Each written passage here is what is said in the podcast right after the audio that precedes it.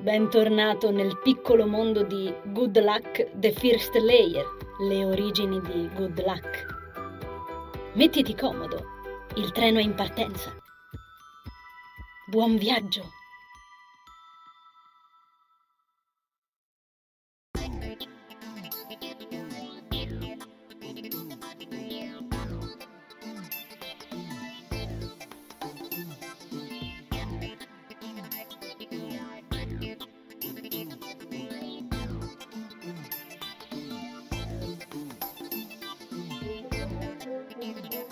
Iman e Sershah da Good Luck, prima stesura. Nel libro Good Luck, Envil ha una cotta per Nicholas Comastri, un suo compagno di scuola, con il quale torna in contatto dopo qualche anno. I due si danno appuntamento con la scusa di suonare la chitarra assieme, dopo che Nick si è offerto di insegnare ad Envil a suonare. Lei, dal canto suo, ha trovato per sbaglio nello sgabuzzino una vecchissima chitarra malandata, che ha cominciato ad esplorare nei momenti di tristezza e che purtroppo si romperà da un giorno all'altro, per via dell'usura accumulata nel tempo. Anche nella prima stesura i due ragazzi suoneranno la chitarra al primo appuntamento, ma in origine rimarranno a casa della ragazza ed anche in questa vecchia versione Nicholas le regalerà una chitarra che era rimasta in casa sua addormentata, precedentemente appartenente a sua sorella minore Denise. Curiosità. Entrambe le chitarre che si vedono in Good Luck, sia nella primissima versione che nel libro ufficiale, esistono sul serio. La prima, Sersha, questo nome significa libertà in irlandese, è stata la mia prima chitarra. Un tempo apparteneva a mio padre, come nel caso di Envil, ed è rimasta in disuso per anni prima che ci arrivassi io. Come Envil non ero in grado di suonarla, tutto ciò che sapevo fare era pizzicare le corde e strimpellarla come si farebbe con un basso.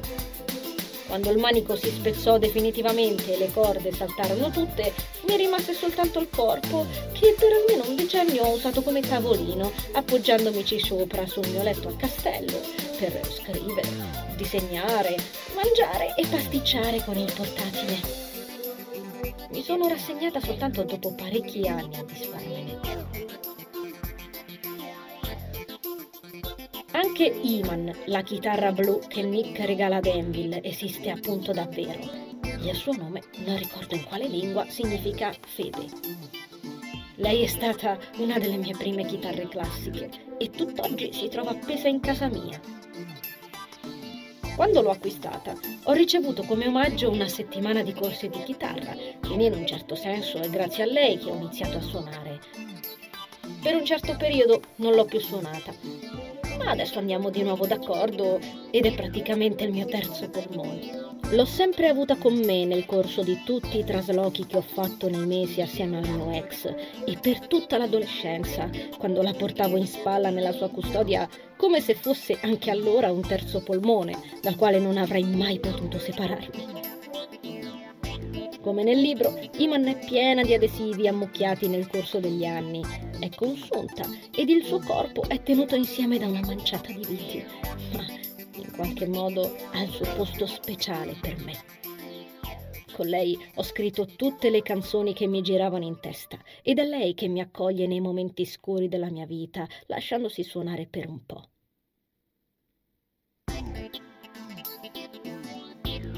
Nella nuova versione di Good Luck, Envil è particolarmente colpita dal colore blu di Iman perché, per un'amara coincidenza, è lo stesso colore del ciondolo dell'occhio greco, nonché Nazar, il suo misterioso amico che appare soltanto nel libro ufficiale. Nella primissima versione, Nicholas ha gli occhi neri e i capelli a spazzola come un vero adolescente rocchettaro che si rispetti. Nella versione ufficiale del libro porterà i capelli rasati a un centimetro e gli occhi verdi, che ho ideato come più magnetizzanti.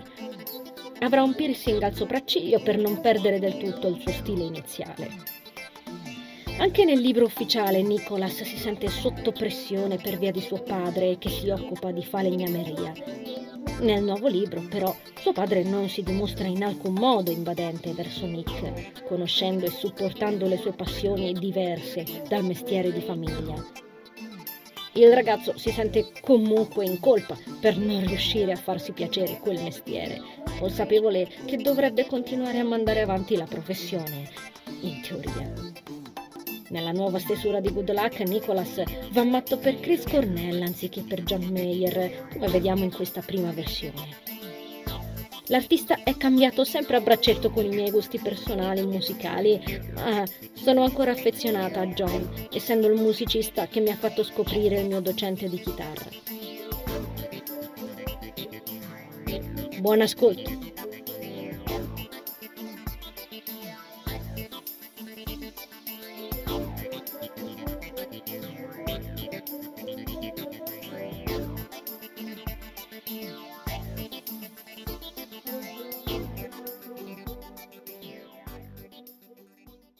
Suona il citofono facendomi scattare sulla sedia.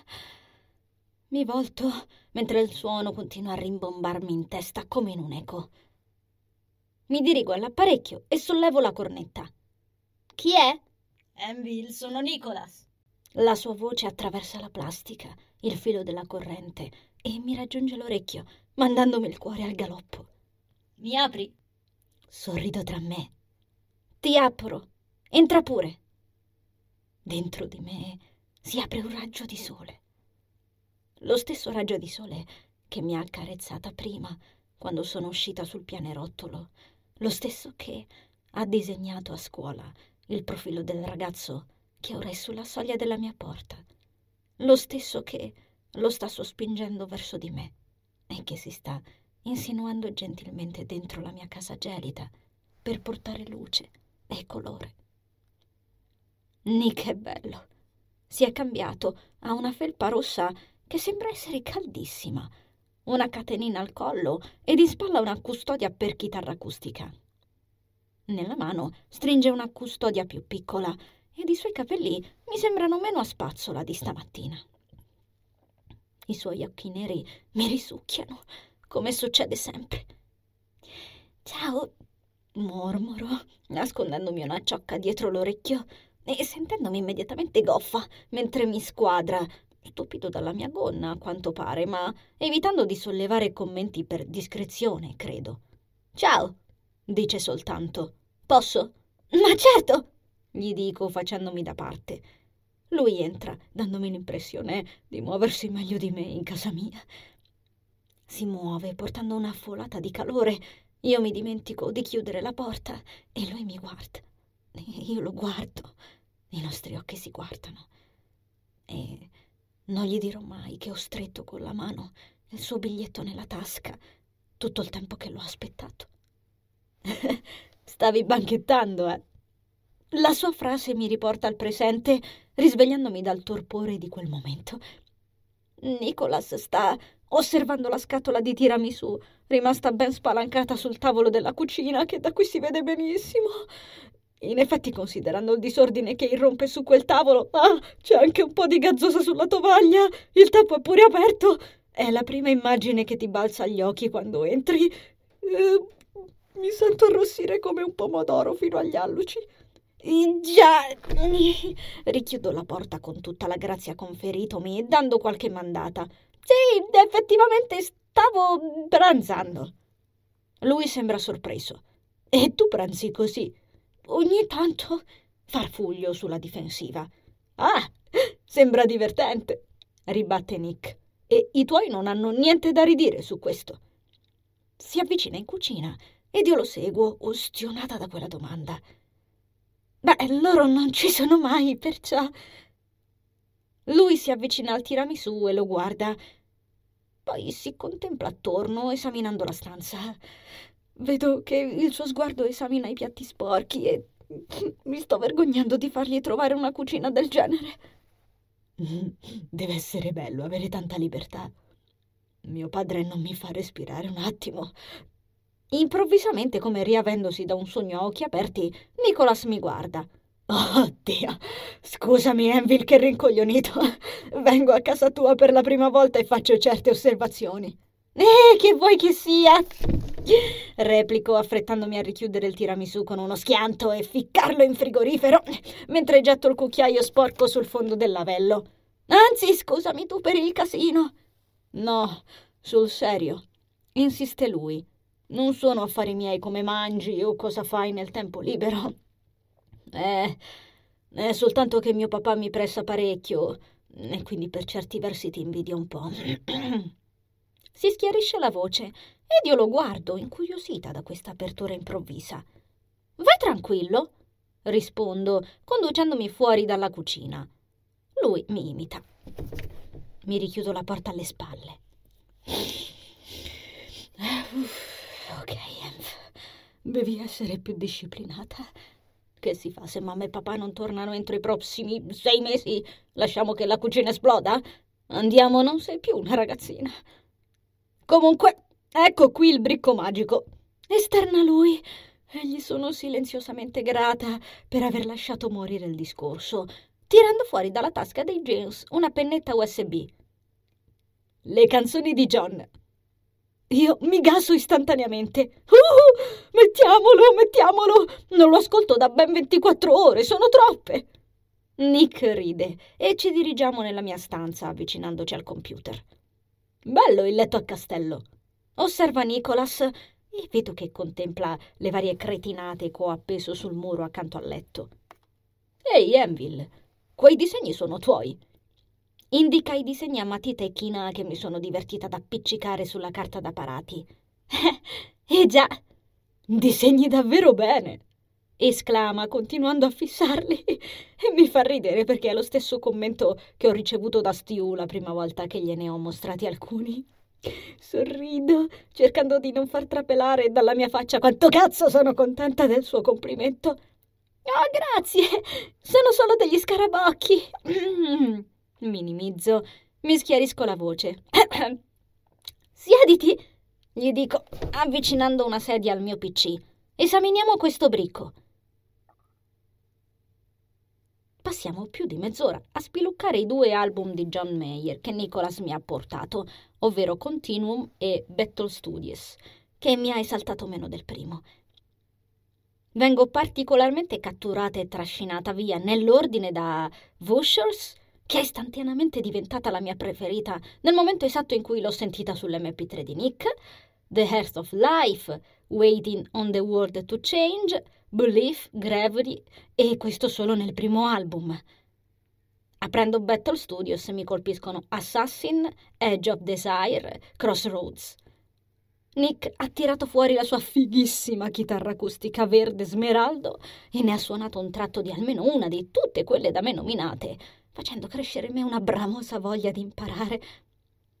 Nell'istante stesso in cui ho visto per la prima volta la sua chitarra, ho capito che se voglio farlo davvero, la mia povera Sersha, malgrado l'importanza che ha per me, ridotta in quello stato, davvero non può competere. Nick infatti la sta osservando provato dopo che abbiamo spento il PC, una volta aver passato i brani sul mio cellulare e sull'MP3. ha un'espressione così crucciata che sembra quasi gli sia morto un parente. È una cosa incredibile. Certo che è veramente messa male, sentenzia dispiaciuto, sollevandola dal letto dove l'ho appoggiata con delicatezza, come se fosse di cristallo e rischiasse di infrangersi ad un gesto sbagliato.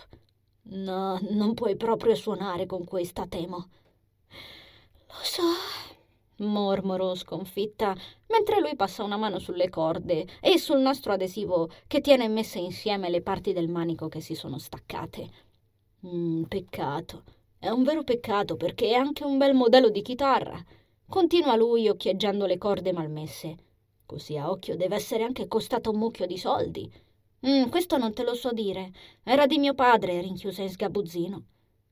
Nick la ripone sul letto, poggiandola tra di noi. Passo un dito sulla superficie legnosa di Sersha e sospiro. Che peccato. Mi sarebbe piaciuto imparare a suonare con lei. Pazienza, dice Nick alzandosi. Vorrà dire che userai la chitarra di mia sorella. Sollevo lo sguardo da Sersha a Nick intrigata. Avevo completamente dimenticato la seconda custodia che è rimasta tutto il tempo parcheggiata sulla poltrona vicino al computer. Seguo Nicholas che sta scendendo le scale si sta dirigendo proprio verso di lei, azzannata da un'improvvisa curiosità. Guardo quella custodia nera, dall'aria vecchia e vissuta. In confronto, la custodia della chitarra di Nick è rigidissima. Lui la solleva, poi me la porge. A te l'onore della scoperta, proclama solennemente. Io porgo i palmi aspettandomi di sentire un enorme peso. Invece, sorprendentemente, la chitarra è leggera. Forse mi aspettavo di sentire qualcosa di pesante come la chitarra verde, che Nick prima mi ha fatto tenere in mano per potergli mostrare come mi diverto a pizzicare la prima corda con un solo dito, andando a orecchio, ovvero quello che non è suonare. Ah, poi mi ricordo che qui dentro c'è una chitarra classica invece. La appoggio sul letto di Karen, seguita con lo sguardo da Nicholas, e mi appresto ad aprire la cerniera. Ecco, è una chitarra un po' particolare. Esterna lui quasi in tono giustificatorio, prima che l'immagine dello strumento mi si pari davanti agli occhi. Oh, wow! Ma questa chitarra è fighissima! La tiro fuori, notando che è leggermente più piccola di Sersha e rimango folgorata dal suo colore. È blu. Nicholas me la lascia suonare per tutto il pomeriggio e mi dà un'infarinatura degli accordi principali. È incredibile, ma riesco già a suonare qualcosa. E lui mi fa i complimenti perché dice che sono molto brava. Beh, wow. Quando finiamo e rimetto la chitarra nella sua custodia, gliela allungo, ma lui mi guarda un po' stranito e fa: Tienila tu, considerala un mio regalo. Io faccio due occhi a palla.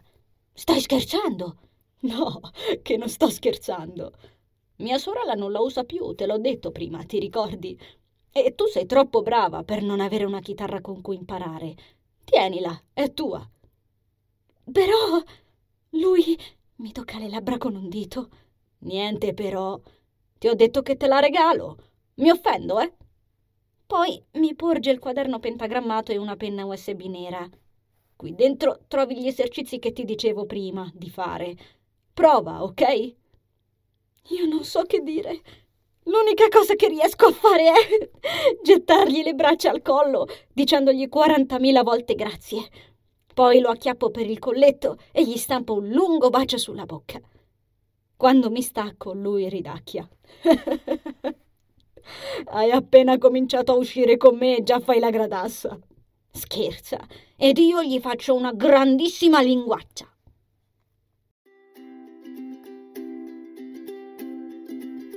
Mio caro viaggiatore, grazie per aver ascoltato questo episodio. Il viaggio riprenderà la prossima settimana e potrai intraprenderlo ogni venerdì con l'uscita della nuova puntata.